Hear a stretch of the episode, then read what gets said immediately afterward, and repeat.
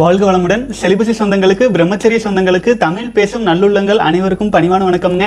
இன்றைய தினம் வெற்றிகரமாக இருபத்தி இரண்டாவது நாள் தொண்ணூறு நாள் சேலஞ்சில் ரொம்ப சந்தோஷமா இருக்குது. பல சகோதரர்கள் இருபது நாட்களை கடந்து வந்திருக்கீங்க. அப்புறம் பலரும் வந்து நூறு நாட்களையும் கடந்து நூற்றி ஐம்பது நாட்களையும் கடந்து வந்துட்டு இருக்கிறத பார்க்கும்போது ரொம்ப மனசுக்கு நிறைவாகவும் திருப்தியாகவும் நம்ம ஆரம்பிச்ச பர்பஸ் வந்து சரியான வழியில் போயிட்டு இருக்குது அப்படிங்கிற ஒரு நம்பிக்கையும் வருதுங்க. ரொம்ப சந்தோஷம்.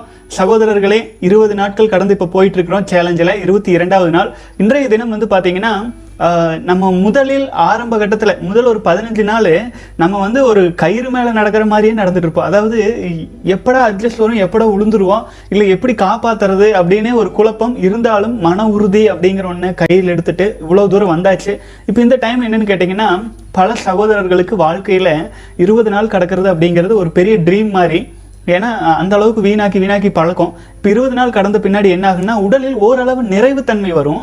அந்த நிறைவுத்தன்மை வயசுக்கு வயசு மாறுபடுங்க அப்புறம் நம்முடைய கலாச்சாரம் பழக்க வழக்கங்களுக்கு தகுந்தாற் போலவும் மாற்றம் இருக்கும். நான் சொல்றது ஒரு பொதுவான விஷயம் மட்டும். இப்போ வந்து நம்ம உடலில் வந்து ஒரு பாசிட்டிவான மாற்றங்கள் வந்து இதுவரை தெரிய ஆரம்பிச்சு இனி என்ன ஆகும் பிளிசிபோ எஃபெக்ட் அப்படின்னு சொல்லுவாங்க ஆங்கிலத்தில். அதாவது ஒரு ஒரு மாயை போல இவ்வளோ நாள் தெரிஞ்சிருந்த எனர்ஜி குறையிற மாதிரி தெரியும். ஏன்னு கேட்டிங்கன்னா ஓரளவுக்கு எனர்ஜி ஃபுல்லாகிடுச்சுன்னா உடலுக்கு தெரியும். நம்ம வந்து இவ்வளவு நாள் நம்ம வந்து காப்பாற்றிட்டு காப்பாற்றிட்டு இருந்ததே இல்லை.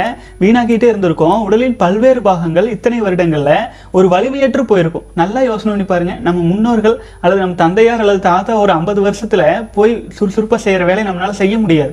ஒரு ஐம்பது கிலோ நூறு கிலோ மூட்டையை அசால்ட்டா தூக்கிட்டு போவாங்க. நம்மளால இருபத்தஞ்சு கிலோ ஒரு சிப்ப அரிசி மூட்டையை தூக்கிற கூட சிரமமா இருக்கும். அந்த அளவுக்கு நம்ம பலவீனப்பட்டிருக்கோம். அப்போ நமக்கு நம் உடலில் என்ன நடக்குது அப்படின்ட்டு முழுமையா தெரியுமா அப்படின்னா தெரியாது.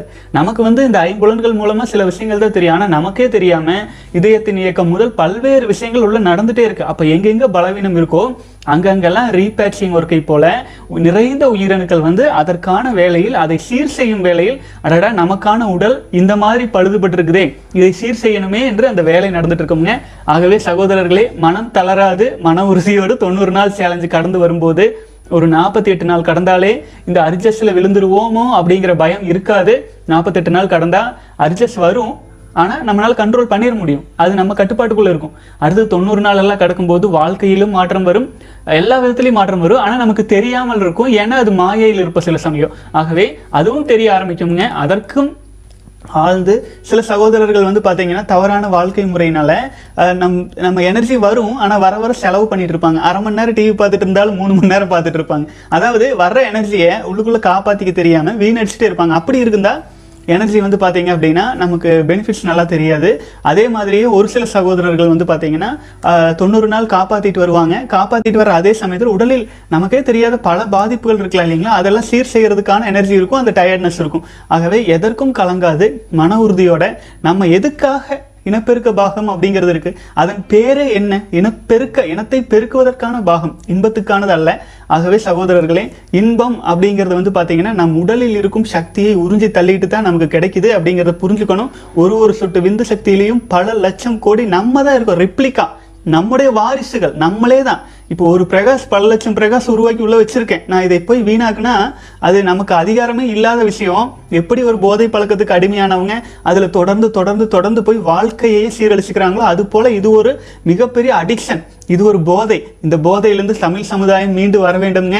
இளைஞர்கள் வலிமையோட மீண்டு வரணும். வாழ்க வளமுடன் சகோதரர்களே. இன்றைய தினம் ஒரு அனுபவத்தோடு மேலும் பல இன்ட்ரெஸ்டிங்கான கேள்வி பதில்களையும் பார்க்க ஆரம்பிச்சிடலாங்க இன்னைக்கு பார்க்க போகிற சகோதரர் வந்து பார்த்தீங்கன்னா கனடாவில் செட்டிலான ஒரு தமிழ் ஃபேமிலி சகோதரர் என்ன சொல்லியிருக்காருன்னு பார்க்கலாங்க.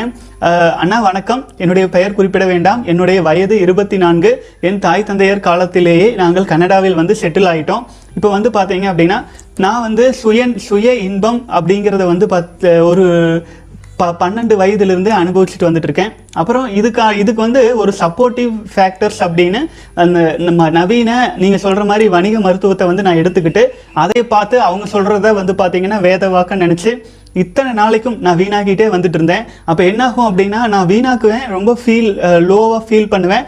அதே சமயத்தில் எனக்கு வந்து இது தவறோ அப்படின்னு தோணும் இது நம்ம சரியான பாதை இல்லை அப்படின்னு தோணும். அதே சமயத்தில் நான் வந்து திரும்பவும் போய் இந்த வணிக மருத்துவர்கள் மற்றும் பலரும் சொல்கிறேன் சுய இன்பம் நன்மையா? சுய இன்பத்தினால் வர்ற பெனிஃபிட்ஸ் என்ன? அப்படிங்கிற மாதிரி விஷயங்களை பார்த்து பார்த்து திரும்ப திரும்ப அந்த அந்த படுகொலையிலே விழுந்துட்டு இருந்தேன். இப்போ வந்து பார்த்தீங்கன்னா முடிஞ்ச அளவுக்கு நான் வந்து மனசை தெளிவுபடுத்தி கொண்டு உங்களோட வீடியோஸ் எல்லாம் பார்க்க ஆரம்பிச்சேன்னா ரொம்ப சந்தோஷமா இருக்கு. நான் உங்களுடைய பயிற்சியில் கலந்து கொண்டு விந்து ஜெயம் பயிற்சி செஞ்சுட்டு வந்துட்டு இருக்கேன் நூற்றி எட்டு நாள் நான் கம்ப்ளீட் ஆகிட்டேன் முதல்ல வந்து பார்த்தீங்க அப்படின்னா எல்லாமே என்னுடைய தாழ்வு மனப்பான்மையினால் நான் வந்து இருக்கும் இந்த நாட்டில் வந்து நிறைய வெள்ளையர்கள் மற்றும் வந்து பார்த்தீங்கன்னா பல நாட்டவர்களும் குடியுரிமை பெற்று இங்கே இருக்காங்க. இங்கே வந்து அனைவரையும் ஃபேஸ் பண்ணுறது அப்படின்னா நான் வந்து நினச்சிருப்பேன் நம்ம தமிழர்கள்லாம் வந்து ஒரு லோ கேட்டகரியாட்டிருக்கு நம்மளால் ஃபேஸ் பண்ண முடியல அப்படின்ட்டு மேலும் சுந்தர் பிச்சை போன்ற நம் தமிழர்கள் வந்து மிக உயரிய இடங்களை வந்து அமெரிக்காலலாம் பெறுறதை பார்க்கும்போது நம்மளாலே முடியும். நானும் நம்ம ஏன் இந்த மாதிரி இருக்கோம் அப்படின்ட்டுலாம் யோசிச்சுட்டு இருந்தேன். அப்புறம் உங்களுடைய வீடியோஸ் பார்க்கும்போது தெளிவு கிடச்சி இப்போ ஆல்மோஸ்ட் நூற்றி எட்டு நாள் விந்துஜெயம் பயிற்சியோட நான் செஞ்சுட்டு வரேன். மனதுக்கு அபரிமிதமான உறுதி கிடைச்சிருக்கு. மிகவும் தயங்கி தயங்கி செஞ்சுட்டு இருந்த ஒரு ஒரு காரியத்தையும் இப்போ மன உறுதியோடு நான் செஞ்சுட்டு இருக்கேன். மேலும் வந்து என்னையே எனக்கு பிடிக்காம இருந்தது. ஆனால் இப்போது எல்லாருக்குமே என்னை ரொம்ப பிடிச்சிருக்கு. நானா இது அப்படின்னு ஒரு எல்லோரும் பார்க்குற மாதிரி எனக்கே தெரியுது. ஏன்னா அந்த கான்ஃபிடென்ட் மன உறுதி எனக்கு நல்லா தெரியுது. நான் வந்து இப்போ ஒரு இடத்துக்கு போகிறேன் அப்படின்னா தயங்கி தயங்கி நின்றுட்டு இருந்ததெல்லாம் மாறி இப்போ வந்து நான் முன்னால் போய் எல்லாருக்கும் வழிகாட்டும் அளவுக்கு நாலு பேர் பேசிகிட்டு இருக்காங்கன்னா அந்த பேச்சு பேச்சின் பொருளை நல்லா ஆழ்ந்து உணர்ந்து கொண்டு அதிலிருந்து நான் வந்து அதை மாற்றி வேறு வேறு டாபிக்ஸ் கூட நான் இழுத்துட்டு போகிற மாதிரி இருந்தது. முதல்ல வந்து பார்த்தீங்கன்னா யாராச்சும் பேசினாலே நான் உடன் இணைந்து பேசவே தயங்கிட்டு இருந்தேன். இப்போ வந்து பார்த்தீங்கன்னா எந்த ஒரு டாபிக் யார் சுற்றி இருக்கும் நண்பர்கள் பேசினாலும் அதை நான் முடிவு பண்ணுற மாதிரியான ஒரு சூழலும் ஒரு ஈர்ப்பு இருக்கிறது எனக்கு நல்லாவே தெரியுதுன்னா மேலும் வசிய பயிற்சிகளையும் நான் செய்ய ஆரம்பிச்சிருக்கேன். எனக்கு ரொம்ப சந்தோஷமாக இருக்குது பல சகோதரர்களும் அண்ணாவின் அண்ணாவின் பயிற்சிகளை செய்து முழுமையாக முழுமையாக வெற்றி பெறணும்னு நான் வேண்டிக்கிறேன். ரொம்ப நன்றி. மேலும் நான் வந்து பலருக்கும் உங்களுடைய வீடியோ ஷேர் பண்ணிட்டு இருக்கிறேன்னா ரொம்ப நன்றின்னு போட்டிருக்கீங்க. சகோதரரை வாழ்க வளமுடன். கனடாவில் இலங்கை தமிழர்கள் அப்படிங்கிறது வந்து பார்த்திங்கன்னா பல பல வகைகளில் சீரழிஞ்சு நம்முடைய சமுதாயத்தில் அதாவது ஒரு பாவப்பட்ட ஒரு இனம் அப்படின்னு கேட்டிங்கன்னா நம்ம இலங்கையில் இருக்கிற தமிழ் சமுதாயம் தான் பார்த்துக்குங்க எவ்வளவு நாள் நிரந்தரமே இல்லை. நம்ம வாழ்ந்துட்டு இருக்கிற பூமி கூட நமக்கு சொந்தம் இல்லை. ஏதோ ஒரு அடுத்த நாட்டில் போய் கஷ்டப்பட்டு செட்டில் ஆகி அதுவுமே எப்படி நம்மளுது அப்படிங்கிற ஒரு கான்ஃபிடென்ட் அப்படிங்க ரொம்ப குறைவுதா இல்லைங்களா? ஏதோ ஒரு பயத்தில் ஏதோ ஒரு கலக்கத்திலேயே தான் இருந்தாலுமே அங்கேயும் நம் தாய் தந்தையர் வழியிலும் பல்வேறு சூழல்களிலும் கஷ்டப்பட்டு முன்னேறி வெற்றி அடைஞ்சு இன்னைக்கெல்லாம் வந்து எவ்வளவோ சாதனையாளர்களாக இருக்காங்க.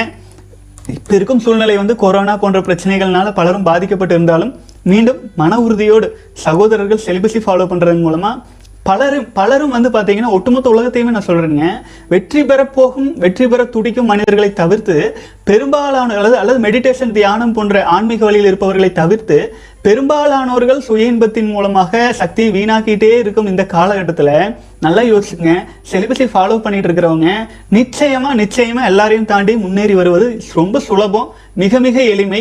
அதற்கான சில சில பயிற்சிகளையும் சில சில வழிமுறைகளையும் பின்பற்றி நம்ம முன்னோர்கள் சொன்னதை ஃபாலோ பண்ணிட்டு வரும் பொழுது வெற்றி அடைவது திண்ணம் அப்படின்னு நூறு சதவீதம் சொல்லாங்க.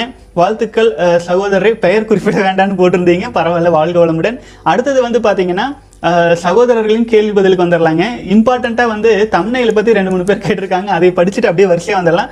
ஆனால் தொண்ணூறு days சேலஞ்சில் Mike Tyson Steve Jobs Buddha அப்படின்னு கவர்ப்பில் போட்டுட்ருக்கீங்க அதுக்கு போய் என்னால் சர்ச் பண்ண முடியல ப்ரோ நீங்கள் கிரேட் லீடர்ஸ் பற்றி பேசுகிறேன் அஞ்சு முதல் பத்து நிமிஷம் வீடியோ கட் பண்ணி இன்னொரு பிளேலிஸ்ட் போடுங்கன்னா எப்படியும் அஞ்சு டு டென் மினிட்ஸ் தானே வரும். ஷார்ட் வீடியோவாக போட்ட மாதிரியும் ஆச்சுனீங்க. வாழ்க வளமுடன் சகோதரே ரஜினி படம் எதற்காக போடப்பட்டது என்று தெரி தெரி தெரிந்தால் யாராவது தெளிவுபடுத்தவும்னு போட்டிருக்கீங்க.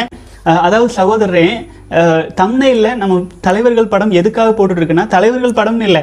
அவங்க எல்லோருமே செலிபஸை செலிபஸை ஃபாலோ பண்ணி தன்னுடைய உயிர் சக்தியை உயிரணுக்களை வீணாக்காது வைத்து தியானத்தின் மூலமாக ஒரு சில சக்ஸஸ் அடைகிறாங்க அதே சமயத்துல தன்னுடைய தொழிலில் முழுமையா கவனம் செலுத்தி ஒரு சில சக்சஸ் அடைஞ்சிருக்காங்க. இந்த மாதிரி அனைத்துக்கும் ஆதாரமாக நம்முடைய செலிபஸி தான் இருக்கு. உயிரணுக்களை வீணாக்காது இருப்பது தான் இருக்கு அப்படிங்கறத உணர்த்துவதற்காக அந்த படங்கள் போட்டிருக்கோம். ஒண்ணு அதுக்கப்புறம் நம்ம அடுத்த செலிபஸி சேலஞ்ச் ஸ்டார்ட் பண்ணுவோம் இல்லைங்களா? இப்போ வந்து சகோதரர்களின் அனுபவங்களை வந்து நம்ம படிச்சுட்டு கேள்வி பதில் போற மாதிரி இதற்கு முன்பாக நாற்பத்தி எட்டு நாள் சேலஞ்சில் சித்தர்களின் ரகசிய பாடல்களை படிச்சுட்டு கேள்வி பதிலுக்குள்ள போன மாதிரி அடுத்த செலிபசி சேலஞ்சில் வந்து நம்ம தலைவர்களின் ஒரு ஒரு தலைவர்களின் இப்போ நான் போட்டிருக்கேன் இல்லைங்களா? தொண்ணூறு நாட்களுக்கு விதவிதமாக செலிபஸியின் மூலம் சக்சஸ் அடைஞ்ச தலைவர்களை பற்றி போட்டு வரேன். இதில் டாப்பாக நாற்பது ஐம்பது வீடியோஸு எந்த தம்னை எந்த தலைவர்களுக்கு அதிக வியூஸ் போயிருக்குன்னு பார்த்துட்டுங்க. அந்த தலைவர்களின் வாழ்க்கை வரலாறு மற்றும் என்ன சாதனை செஞ்சாங்க செலிபஸி மூலமாக அவங்க சாதிச்சது என்ன அவங்களுக்கு ஊக்கம் கொடுத்தது என்ன போன்ற விஷயங்களை நீங்கள் சொன்ன மாதிரி அஞ்சு முதல் பத்து நிமிஷம் அடுத்த சேலஞ்சு நாற்பத்தி எட்டு நாள் சேலஞ்சை ஸ்டார்ட் பண்ண போகிறோம் அதுவும் தலைவர்களின் வாழ்க்கை வரலாறு மற்றும் அவர்களின் செலிபஸியின் வெற்றியை பொறுத்து பேசிட்டு வரலாங்க. அதற்காக தொண்ணூறு நாட்களுக்கு நம்ம சேலஞ்சில் தொண்ணூறு படங்களை தொண்ணூறு தலைவர்களின் படங்களை சேர்த்திட்டு வரலாம். அதில் எந்த தலைவருக்கு அதிகமான வியூஸ் வருதோ முதல் ஐம்பது தலைவர்களை நம்ம அடுத்த சேலஞ்சில் அவர்களின் அனுபவங்களோடு இப்போ நம்ம பார்த்துட்டு வரலாமுங்க. எப்படி ஆயினும் மன உறுதியோட நீண்ட கால பயணம் இல்லைங்களா நம்மளோட பயணம்? அதில் சக்ஸஸ்ஃபுல்லாக வர்றதுக்கு இவ்வளவு பெரிய ஞானிகளும் நமக்கு துணையாக வரட்டும் அப்படின்னு சொல்லிக்கிறேங்க. வாழ்க வளமுடன். அடுத்தது வந்து பார்த்தீங்கன்னா சகோதரர் கேட்டிருக்காரு. ஃப்ரெண்ட்ஸ் கேர்ள்ஸை அட்ராக்ட் பண்ணுறதுக்கு கார்த்திக் ராஜா போட்டிருக்காரு. கேர்ள்ஸை அட்ராக்ட் பண்ணுறதுக்கு செலிபஸி ஃபாலோ பண்ணாதீங்க. My personal experience but celibacy will definitely make you and people around you will happy and thanks your வாழ்க வளமுடன் சகோதரன் உண்மைதானுங்க. அதாவது இனப்பெருக்க வேலை அப்படிங்கிறது வந்து இயல்பாக நம்முடைய இன்ஸ்டிங்க்ட்லேயே இருக்கிற விஷயம் தான் அதுக்காக நம்ம செலிபஸை ஃபாலோ பண்ணும் பொழுது இயல்பாக போய் பெண்களை போய் ஈர்க்கணும். வாழ்க்கை துணை பற்றி நினச்சிட்டு அப்படி தான் போகும். ஆனால் அதுக்காக நம்ம நம்முடைய உயிர் சக்தியை வந்து சேமிச்சிட்டு இருக்கோம் அப்படின்னா வாழ்க்கை கீழ் நோக்கி பயணமாக மாறி என்னைக்கு இருந்தாலும் மாட்டிக்குவோம். ஆச்சுங்களா? அந்த மாதிரி இல்லாமல் ஒரு உயர்ந்த சிந்தனையோடு பாசிட்டிவான தாட்ஸோடு பெண்ணின் பக்கத்திலே இருந்தால் கூட நம்ம எண்ணங்கள் காமத்தில் தகிக்காம உச்சகட்ட நிலையில் அதாவது ஹையர் ஸ்டேஜில் இருந்து நம்ம செலிபஸை ஃபாலோ பண்ணணும் அப்படின்னு கேட்டுக்கிறேங்க. அந்த மாதிரி நம்ம தெளிவாக இருந்தால் கண்டிப்பாக நிச்சயமாக நம்ம சுற்றி இருப்பவர்கள் நம்மால் ஈர்க்கப்படுவாங்க அப்படிங்கிறது நூறு சதவீத உண்மை. வாழ்க வளமுடன் சகோதரரே. அடுத்தது பூபேஷ் சகோதரர் வந்து சொல்லியிருக்காரு பொறுமை இருந்தால் மட்டுமே செலிபஸை சாத்தியம். காம எண்ணம் வந்தால் மைண்ட் டைவர்ட் பண்ணி அதை குழப்பி விட்டா தப்பிச்சிடலாம். சின்ன ட்ரிக் இது. பிரகாசனா சொன்ன மாதிரி இன்று இருந்த எண்ணம் நாளை இல்லை. காலம் ஆற்றாத காயமும் உண்டோ? கோல் இல்லாம இ- இல்லைன்னா சிக்கிடுவோம் இதுவும் இம்பார்ட்டன்ட்னு மனசுக்கு ஒன்றை காமத்தை விட பெரிய இன்னொன்றை காட்ட வேண்டும். சாவும் சுய இன்பமும் ஒன்று என்று தினமும் நூறு முறையாவது சொல்லி ஆழ்மனதில் பதிய வைக்க வேண்டும். ஆணாக பிறந்து ஆண்மை இழந்து பெண்ணுக்கு அடிமையாகி வாழ்வதற்கு செத்து விடலாம் என்ற உறுதி வேண்டும். டூ ஆர் டை அப்படின்னு மகாத்மா காந்தியே இந்த மாதிரியான பல முழக்கங்களை எல்லாம் வச்சு ஒன்று வாழு இல்லைன்னா மரணம் அடை. ரெண்டுக்கும் இடையில வீணாகி வீணாகி வீணாகி இந்த உலகத்தில் இருக்கிற பொருள்களை கன்சியூம் பண்ணி உயிரணுக்களை சேர்த்தி வீணாக்கி. உலகத்தில் இருக்கிற உலகத்தில் இருக்கிற பொருளை கன்சியூம் பண்ணி உயிரணுக்கள் உற்பத்தி பண்ணி வீணாக்கி. நம்ம வாழ்க்கையே மரணத்துக்கும் பிறப்புக்கும் மரணத்துக்கும் இடையில போராட்டமா போயிட்டு இருக்குது இதுல நம்ம சாதனை பண்றோம். குடும்ப உறவுகள் எல்லாத்தையும் சமாளிக்க வேண்டியதா இருக்கு. நம்ம என்ன பண்றோங்க? சகோதரர் சொன்ன மாதிரி வாழ்க்கையில ஒரு உறுதியான முடிவு எடுக்கணும். இதாக இதை நான் சாதிக்கிறதுக்காக நான் பிறந்தேன். இந்த விஷயம் நான் நிச்சயமாக அச்சீவ் பண்ணணும் என்னோட ஃபேமிலி எனக்காக இவ்வளோ கஷ்டப்பட்டுருக்காங்க. என்னுடைய வாழ்க்கையில் நான் இவ்வளவு தூரம் அடி வாங்கிக்கிறேன். என்னை இவ்வளோ பேர் அவமானப்படுத்தியிருக்காங்க. இத்தனை பேர் முன்னாடி நான் வாழ்ந்து காட்டணும்.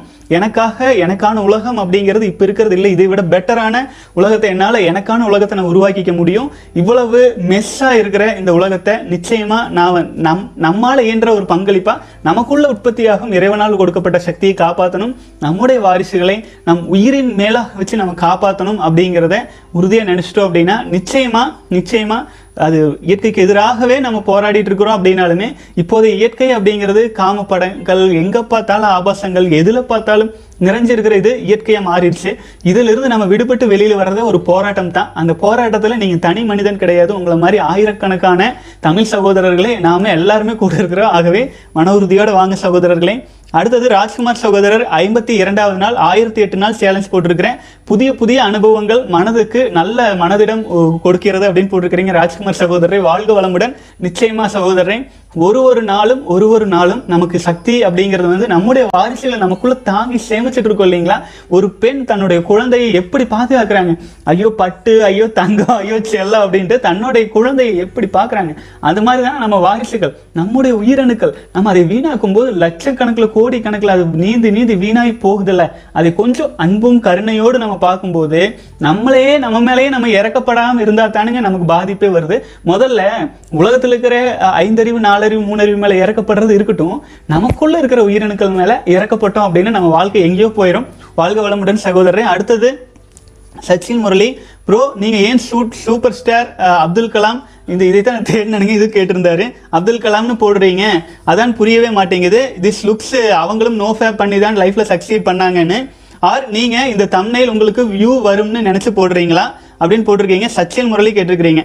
அடுத்தது சகோதரர் வந்து ஓகே வாழ்க வளமுடன். என்ன காரணம் நான் இப்பதான் கொஞ்ச நேரத்துக்கு முன்னாடி சொன்னீங்க வியூஸ் வரட்டும்னு தான் போட்டிருக்கேன். அதிகமான வியூஸ் வந்துச்சு அப்படின்னா அந்த அதிகமான வர்ற வியூஸ் வந்த தலைவர்களின் வாழ்க்கை வரலாறை எல்லாம் எடுத்து வச்சு நம்முடைய அடுத்த தொண்ணூறு நாள் சேலஞ்சு முடிஞ்சு நாற்பத்தி எட்டு நாள் சேலஞ்சுக்காக யூஸ் பண்ணிக்க போறோம்ங்க. வாழ்க வளமுடன் சகோதரரே. அடுத்தது வந்து பார்த்தீங்கன்னா வெங்கடேஸ்வர வெங்கடேஸ்வரா நாகரத்னம் சகோதரர் அண்ணா வணக்கம் அண்ணா. நான் மூன்று வருடங்களுக்கு மேலாக சுய ஒழுக்கத்துடன் வாழ்ந்து வருகிறேன். இப்போது உங்கள் வீடியோ பார்ப்பது எனக்கு மேலும் உரமூட்டுகிறது. மிகவும் நன்றி அண்ணா. வெங்கடேஸ்வர நாகரத்னம் வாழ்க வளமுடன் சகோதரர் வாழ்க வளமுடன். அடுத்து தமிழ் பீனா சகோதரர் கேள்வி சகோ ஆறாவது நாள் என்று தியானம் செய்யும் போது சமணமிட்டு உட்கார முடியவில்லை.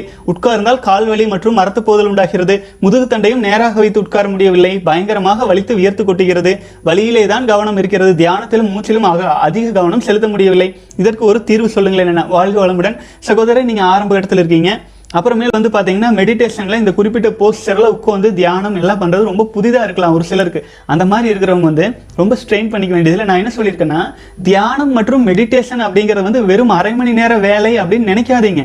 தியானம் மற்றும் மெடிடேஷன் என்பது அதாவது தவம் த வாழ்க்கையில் தவம் செய்கிறது ஒரு சிலர். ஆச்சுங்களா? வாழ்வே தவமாக மாத்திக்கிறது தான் ஒரு சிலரின் உச்சகட்ட நிலையை அடைய முடியும். நீங்க நின்றுட்டு இருந்தாலும் உங்களுக்குள் நிலைக்க முடியும். நடந்துட்டு போனாலும் நிலைக்க முடியும். ஒரு குறிப்பிட்ட செயலை செய்யறீங்கன்னா நூறு சதவீத கவனத்தையும் அந்த குறிப்பிட்ட செயலில் ஆழ்ந்து ஆழ்ந்து நினைச்சு அதுவே ஒரு தியானம் தான் தியானம் என்பது ஒற்றை ஒற்றை சிந்தனையில் மனதை வைப்பதே தியானம் வந்துருங்க அதுக்கு வந்து அமர்ந்திருந்த நிலையில் செய்யும்போது நம் சுவாசத்தையும் மற்றும் பல்வேறு விதமான உடல் உணர்வுகளையும் அதே மாதிரி சக்கரங்களின் நினைவுகளையும் வச்சு நம்மளை வந்து நம்மளை அதிகப்படியாக ரீசார்ஜ் செஞ்சுக்கிறோம். அதே மற்ற சமயங்களில் ஏதேனும் ஒரு வேலை செஞ்சால் கூட அதில் முழு கவனம் வச்சு செஞ்சுட்டு இருக்கலாமுங்க.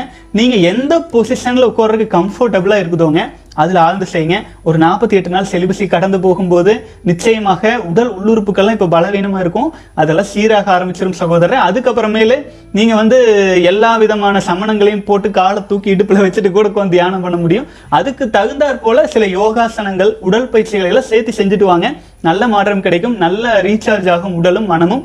வாழ்க வளமுடன் சகோதரரை. அடுத்தது சகோதரர் கேட்டிருக்காரு வணக்கம் ஐயா. எனக்கு வயது முப்பத்தி நாலு நான் கடந்த ஏறக்குறைய பதினெட்டு ஆண்டுகளாக சுய இன்பம் செய்து வந்தேன்.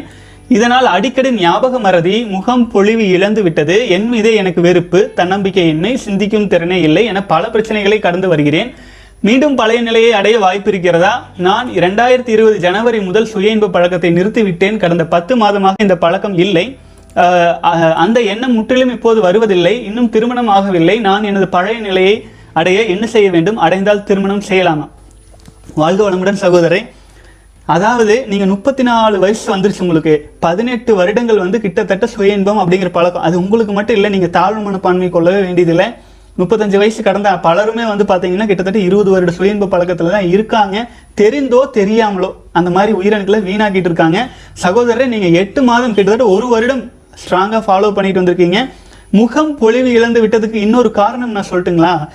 அதுக்கு நம்மக்கிட்ட எனர்ஜி வருது அதை முழுமையாக செலவு பண்ணுறோம் ஆச்சுங்களா? அதிகமாக உடலுக்கு வந்து நம்ம இப்போ ஒரு எப்படி உதாரணம் சொல்லலான்னாங்க நம்மக்கிட்ட அபரிமிதமான எனர்ஜி நமக்குள்ளாகவே தேங்கும் போது நமக்கு வந்து பார்த்திங்கன்னா காந்த ஆற்றல் அதிகரிக்கும் ஈர்ப்பு அதிகரிக்கும். ஏன்னா நம்ம காந்த மையமாக சக்தி மையமாக இருப்போம். அதே சமயத்தில் நமக்குள்ள சக்தி வருது. அதே அளவுக்கு வீணாக்கிட்டும் இருக்கிறோம். ஏன்னா எட்டு மாதம் நீங்கள் ஃபாலோ பண்ணியிருக்கீங்க முகம் பொழிவு அப்படிங்கிறது வரல இல்லை மன உறுதிங்கிறது வரல இல்லை தாழ்வு மனப்பான்மை இல்லை ஜெயிச்சிருவோமா மாட்டோமா இன்னும் அந்த தயக்கத்திலே இருக்கீங்கன்னா இட் மீன்ஸ் நீங்கள் தொ- வேலையிலோ க- இல்லை எண்ணங்கள் மூலமாகவோ அல்லது ஏதேனும் ஒரு விதத்தில் வந்து உங்களுடைய நீங்க சேமிச்சிட்டு இருக்கிற எனர்ஜியை அதே அளவுக்கு வீணாக்கிட்டும் இருக்கீங்க. அப்போ அதிகமா வேலை செஞ்சுட்டு இருக்கிற உடலானது ஓரளவுக்கு வந்து பாத்தீங்க அப்படின்னா உங்களுக்கு அந்த சோர்வும் அந்த களைப்பும் அந்த முகம் பொலிவு குறைஞ்ச மாதிரி இருக்கிறதும் எல்லாம் தோன்றும்.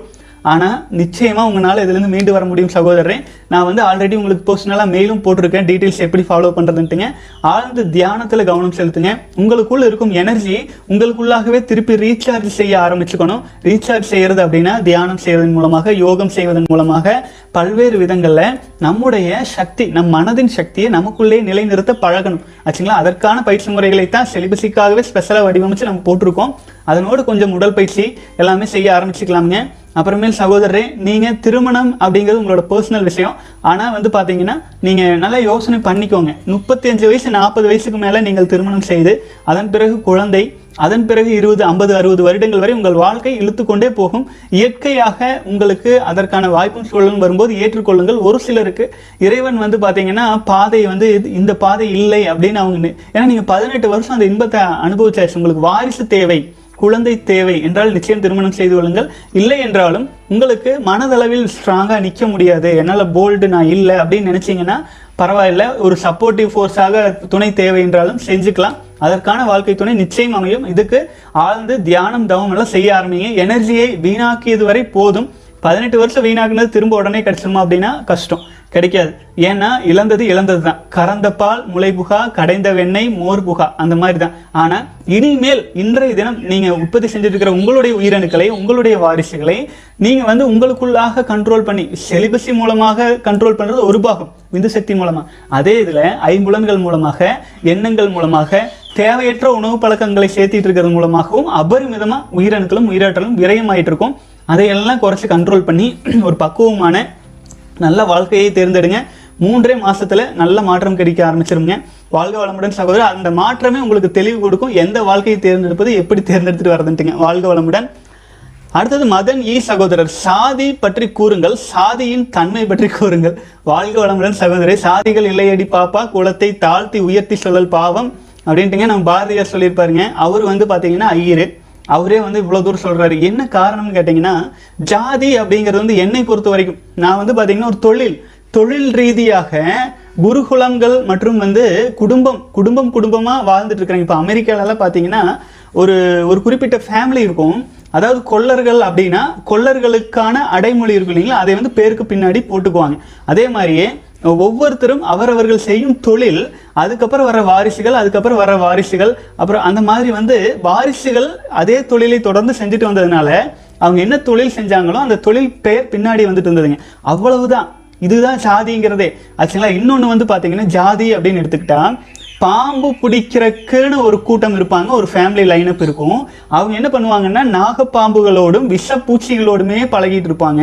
அந்த மாதிரி இருக்கிற சூழ்நிலையில அவங்க சாதாரணமாக நார்மல் லைஃப்ல இருக்கிற ஒரு குடும்பத்து பெண்ணை திருமணம் செய்து கூட்டிட்டு போனால் அந்த இந்த இந்த உடலில் விஷத்தன்மை அதிகமா இருக்கும். ஆச்சுங்களா? அதுல ரத்தத்திலிருந்து எல்லாத்துலயும் இவங்களும் அதாவது பாம்பு அடிக்கடி பிடிச்சிட்டே இருக்கிற அவங்களுக்கு வந்து பாம்பு கொத்துனா கூட பெருசா பாதிக்காது. அந்த மாதிரி உடலே வந்து கொஞ்சம் விஷத்தன்மையோடு மாறி இருக்கும். அவங்க ஒரு சாதாரணமாக ஒரு வெள்ளாளர் ஒரு விவசாயம் செய்யும் ஒரு குடும்பத்து பெண்ணை திருமணம் செய்யும் போது இந்த உடலின் விஷத்தன்மை வந்து பார்த்தீங்கன்னா இருவரும் இணையும் போது அவங்க உடல்ல அபரிமிதமான பாதிப்புகளை தோற்றுவிக்கும். உடலுக்கு பொருந்தாது. அடிக்கடி காய்ச்சல் சளி அந்த பொருந்த பொருத்தம் அப்படிங்கிறது குறையும். ஆச்சுங்களா? இவ்வளவே தான் ஜாதிங்கிறதுங்க. இப்போ ஒரு சிலர் வந்து கடுமையான உழைப்பு மிக்க தொழிலையே செஞ்சுட்டு இருக்கிற ஒரு ஒரு ஒரு பரம்பரையா இருப்பாங்க. அப்போ ஒரு உழைப்புங்கிறதே குறைவா இருக்கிற ஒரு கணக்கர் ஒரு இந்த மாதிரி இருக்கிறவங்கலேருந்து மேரேஜ் செய்யும்போது அப்போ அது வந்து பாத்தீங்கன்னா காம்ப்ளெக்ஸ் ஆகும். லைஃப்ங்கிறது ஒரு பத்து நிமிஷம் இன்பத்துக்காகவா இல்லை லைஃப் லாங் கூட வரணும் இல்லைங்களா? அதனால தான் வந்து பார்த்தீங்கன்னா அந்தந்த தொழில் செஞ்சுட்டு இருந்த குடும்பங்கள் அந்தந்த குறிப்பிட்ட பெயரில். இப்போ கொங்கு வேளாளர் கவுண்டர் அப்படின்னு சொல்கிறாங்கன்னா கவுண்டர் அது இதெல்லாம் வெள்ளக்காரன் கொடுத்தது. ஆச்சுங்களா? கமாண்டர் அப்படின்னு சொன்னது. அந்த ஊரை பார்த்துக்கறக்கு மெயின்டைன் பண்ணுறக்காக அவங்க கொடுத்த பெயர் அந்த மாதிரி ஒட்டிட்டு வந்துருச்சு. அதே மாதிரியே ஒவ்வொருத்தரும் ஒவ்வொரு குறிப்பிட்ட தொழிலை வேளாண்மை செஞ்சவங்கள வெள்ளாளர். அதே மாதிரியே பார்த்தீங்கன்னா சாணான்னு சொல்லுவாங்க. அடுத்தது வந்து நாசுவன் அப்படின்னு சொல்லுவாங்க. இதெல்லாம் அவங்க செய்கிற தொழில். தொழில் தான் ஜாதியாக மாறியிருக்கு. அதுக்கப்புறம் அந்நியர்களின் படையெடுப்பும் அவர்களின் ஆட்சியும் நம்ம நாட்டுக்குள்ளே அதிகமாக வந்ததுனால அந்த நாட்டு கலாச்சாரங்கள் இங்கே வந்து ஓ இந்த இந்த ஜாதி பெருசு இந்த ஜாதி கீழே அப்படின்லாம் சொல்லிட்டு இருப்பாங்க. ஸோ அதெல்லாம் நமக்கு பெருசாக எடுத்துக்க வேண்டியது இல்லைங்க. இப்போ அது எதுவுமே இல்லை. இப்போ அரசியல் கட்சிகள் கிட்ட மட்டும்தான் ஜாதி இருக்குது திருமண பந்தங்களில் மட்டும்தான் இருக்குது வேற எங்கேயுமே கிடையாது. ஆகவே அதை வந்து நம்ம கண்டுகொள்ள வேண்டியது இல்லைங்க. மண் மனுஷன் நம்ம ஒரே மனுஷன் தான் ஓடுறது எல்லாம் ஒரே ரத்தம் தான் அவங்களுக்குள்ள உற்பத்தி ஆகிறது உயிரணுக்கள் ஒன்று தான் ஆகவே மன உறுதியோடு செலிபஸை ஃபாலோ பண்ணிட்டு நம்மளை வலிமை பண்ணிக்கிற வழியில் போகலாமுங்க மற்றபடிக்கு ஜாதிகள்லாம் இப்போ இல்லை. இப்போ அழிஞ்சாச்சு. ஏன்னா தொழில்கள் எந்த தொழில் யாரும் செய்யலான்ட்டு ஆயிடுச்சுங்க. ஆகவே அதற்கான கட்டமைப்பே இப்போ இல்லாமல் போயிடுச்சு அதை தாண்டியே இரண்டு மூன்று தலைமுறையும் வந்தாச்சு. இப்போ அதை இழுத்து பிடிச்சிட்டு இருக்கிறது வந்து ஒரு சிலர் தனிப்பட்ட முறையில் அவங்களுக்கு பெனிஃபிட் கிடைக்கும் அப்படிங்கிறதுக்காக ஒரு குறிப்பிட்ட கூட்டத்துக்கு நிறைய பெனிஃபிட் கிடைக்கணும் அப்படிங்கிறதுக்காக கட்சிகளாகவும் பல்வேறு விதங்களில் இருக்குதுங்க. நமக்கு அரசியல் வேண்டாம். நம்ம இந்த வழியிலேயே போவோம். வாழ்க வளமுடன். அடுத்தது வந்து சகோதரர் சொல்லியிருக்கீங்க. கேட்டிருக்கீங்க. மார்னிங் அஞ்சு மணிக்கு ஸ்கை யோகா உடற்பயிற்சி செய்கிறேன். நீங்கள் சொல்லி கொடுத்த பயிற்சி காலையில் குளிச்சு முடிச்சுட்டு சாப்பிட்டு செய்யலாமா? சகோதரர் இமெயில் அனுப்புனதுனால பெயர் படிக்காம சொல்லியிருக்கிறேங்க. அதாவது அஞ்சு மணிக்கு வந்து உடற்பயிற்சி செய்கிறீங்க அது ஸ்கை யோகால வேதாத்ரி மகரிஷி அவர்கள் சொல்லிக் கொடுத்த உடற்பயிற்சி. தாராளமாக செய்யுங்க நல்லது. அடுத்தது நீங்கள் சொல்லிக் கொடுத்த பயிற்சி நம்ம சொன்ன விந்து ஜெயம் பயிற்சி தியானம் போன்ற எதுவாக இருந்தாலும் ஈவன் உடற்பயிற்சியாகவே இருந்தாலும் எதுவாக இருந்தாலும் சாப்பிட்றதுக்கு முன்னாடி செய்யுங்க. குளிக்க முடிஞ்சால் குளிச்சுட்டு செய்யுங்க குளிக்க முடியலனா எல்லா பயிற்சிகளையும் செஞ்சு முடிச்சுட்டு குளிச்சுக்குங்க. அது வந்து தவறவர்களின் தனிப்பட்டது. நான் என்ன சொல்கிறேன்னா ஆறு மணிக்கு முன்னாடி பச்சை தண்ணியில் குளிச்சிருங்க ஏன்னா எல்லாம் செலிபஸை ஃபாலோ பண்ணுறோம் அப்போ மனசும் உடலும் தெளிவாயிரும். அதுக்கப்புறமேல் வந்து நீங்கள் எல்லா பயிற்சியும் செஞ்சு முடிச்சுட்டு அப்புறமேல் சாப்பிட்டீங்கன்னா ஒரு குழப்பமும் இல்லை. சாப்பிட்டு முடித்த பிறகு வந்து உட்காந்து உட்காந்து தியானம் செய்ய முடியாது. செஞ்சீங்கன்னா அது வந்து வயிறு வந்து செரிமான பிரச்சனை வர்றதுக்கு வாய்ப்பு இருக்கு. ஏன்னா வான்காந்தம் நமக்குள்ள அபரிமிதமா இறங்கும். தியானம் செய்யும் போதுங்க அந்த சமயத்துல நம்ம வந்து உடலானது சக்தியை வான்காந்தத்திலிருந்து ஈர்க்க ஆரம்பிக்கிறதுனால வயிற்றுல செரிமானம்ங்கிற வேலை மந்தப்படும். ஆகவே எல்லாத்தையும் செஞ்சு முடிச்சுட்டு அதுக்கப்புறமேல் நீங்க பசிக்கும் போது சாப்பிட்டீங்கன்னா தான் நல்லதுங்க. வாழ்க வளமுடன். அடுத்து தீன தயாளன் சகோதரர் கேட்டிருக்கீங்க. மனதில் எழும் காம எண்ணங்களுக்கு தடை போடுவது எப்படி?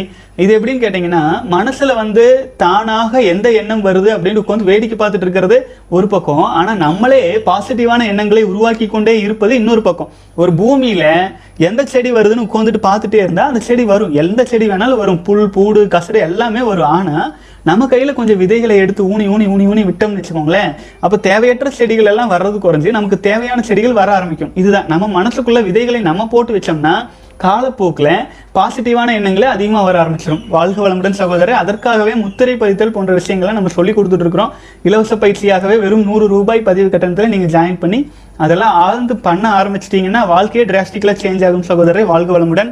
அடுத்தது டி ராஜா சகோதரர் dear sir no fap and flat லைனில் இருக்கும்போது பிரெயின் அண்ட் ஹெட்டில் என்ன சேஞ்சஸ் நடக்கும்? ஹெட்டேக் அண்ட் டிஜினஸ் வர காரணம் என்ன? அண்டு மாஸ்டர்பேஷன் செய்யும்போது அதே பிரெயின் அண்ட் ஹெட்ல என்ன நடக்கும்? விரிவாக கூறுங்கள் வாழ்க வளமுடன். இது ரொம்ப பெரிய டாபிக்ங்க அதாவது வந்துங்க சுய இன்பம் நோ ஃபேப் அண்ட் ஃப்ளாட் லைனில் இருக்கும்போது பிரெயினில் ஹெட்டில் என்ன சேஞ்சஸ் நடக்கும்னு கேட்டிருக்கீங்க? அப்புறம் டிஜினஸ் அப்புறம் வந்து ஹெட்டேக் தலைவலி வர்றதுக்கு என்ன காரணம்? அதாவது இதை வந்து நான் மருத்துவம் அது இதுன்ட்டு உள்ளே போகாமல் ஆன்மீக வழியில் என்னவோ அதை நான் சொல்கிறேங்க அதாவது நம்ம வந்து செலிபஸை ஃபாலோ பண்ணிட்டு இருக்கும் பொழுது சுய இன்பம் செய்யாது விடும் பொழுது நார்மலாக நம்முடைய முன்னோர்கள் என்ன சொல்லியிருக்காங்கன்னா நம்முடைய உயிரணுக்கள் அபரிமிதமாக எண்டு கடைசி ரிசல்ட்டை நம்ம சாப்பிட்ற உணவு பல்வேறு விதங்கள்ல அதாவது ரசமாகவும் ரத்தமாகவும் தசையாகவும் எலும்பாகவும் எலும்பு மஜ்ஜையாகவும் அதன் பிறகு உயிரணுக்களா உடல் முழுவதும் ஆச்சுங்களா? ரத்தம் எப்படி உடல் முழுவதும் நிறைஞ்சிருக்கோ அதே மாதிரியே உயிரணுக்கள் உடல் முழுவதும் நிறைஞ்சிருக்கு. அது எங்க பேஸ் பண்ணி நிறைஞ்சிருக்கு? ரத்தம் அப்படிங்கிறது வந்து இதயத்தை பம்பிங் ஸ்டேஷனா வச்சிருக்கிற மாதிரி நம்முடைய உயிரணுக்கள் உயிராற்றல் அப்படிங்கிறது இனப்பெருக்க பாகத்தை ஏன்னா உடலின் மைய பகுதியை பேஸ் பண்ணி வச்சிருக்கு. அப்போ நம்ம மூளை அப்படிங்கிறது என்னன்னா நம்முடைய எந்த ஒரு விஷயத்தை நம்ம பார்த்தாலும் எந்த ஒரு விஷயத்தை நம்ம செஞ்சாலும் அது நம் உடலில் உள்ள உயிரணுக்களில் தான் போய் பதிவாகுது. புரிஞ்சுதுங்களா? அப்போ அடிக்கடி ஞாபகம் மருந்து வருது அது இதுன்னு சொல்றதுக்கெல்லாம் என்ன காரணம்னா நம்ம எங்கே பதிவு பண்ணி வச்சோமோ அந்த பதிவு பண்ண உயிரணுக்களை நம்ம சுயன்பம் மூலம் வீணாக்கிடுவோம். அதுக்கப்புறம் அதனுடைய பிரதிபிம்பங்கள் கொஞ்சம் தான் இருக்கும். அதனால ஞாபகம் மருதி அப்படிங்கிறது அடிக்கடி வந்துட்டு இருக்கும். அப்புறம் இன்னொன்று என்னென்னா தலைவலி போன்ற பிரச்சனைகள் அதே மாதிரி டிஜினஸ் இதெல்லாம் வர்ற காரணம் என்ன உங்கள்கிட்ட வந்து புதிதாக திடீர்னு வந்து பார்த்தீங்கன்னா நீங்கள் சிலிபஸை ஃபாலோ பண்ணிட்டு இருக்கும்போது உயிரணுக்கள் அபரிமிதமாக இருக்குது அதை வந்து அட்ஜஸ்ட் பண்ணுறக்கு இப்போ எப்படி வணிக மருத்துவத்தில் தடுப்பூசி போட்டால் சளி காய்ச்சல் வந்தால் நல்லதும்பாங்க. ஜிம்முக்கு போனால் அங்கங்கே ரத்தம் கட்டினா நல்லதும்பாங்க. அந்த மாதிரி தியானம் மற்றும் யோகம் இந்த போன்ற பயிற்சிகள் எல்லாம் தலையில் வந்து ஒரு பாரமாகவும் ஒரு ஒரு மாதிரியான டிஸ்லினஸாகவும் இருக்குது அப்படின்னா இம்ப்ரூவ்மெண்ட் நடந்துட்டு இருக்குது அப்படின்னு அர்த்தம்ங்க. ஆகவே சகோதரன் நம்ம வந்து சுய இன்பம் செய்யும் பொழுது தலையில் ஒரு விதமான எனர்ஜி எனர்ஜி வீக் ஆகி ஏன்னு கேட்டால் உடலின் ஒட்டுமொத்த கண்ட்ரோலுமே வந்து பார்த்தீங்கன்னா நம்முடைய மூளை மூலமாக கட்டுப்படுத்தப்படுது. அப்போது உடல் பலவீனம் அடையும் பொழுது உயிரணுக்களின் சக்தி குறையும் போது ரொம்ப வீக்காக ஃபீல் பண்ணுவோம். தாழ்வு மனப்பான்மை தயக்கம் அது இதுன்னு எவ்வளோ என்ன நெகட்டிவ் விஷயம் இருக்குது எல்லாமே நமக்கு வர ஆரம்பிக்கும். அதே உயிரணுக்கள் சேர சேர சேர சேர வலிமையடைய வலிமையடைய வலிமையடைய அதுக்கு இம்யூனிட்டி அதிகமாவதற்கு தலையில் வந்து ஃப்ளாட் லைன் அப்படிங்கிற விஷயம் நடக்கும்.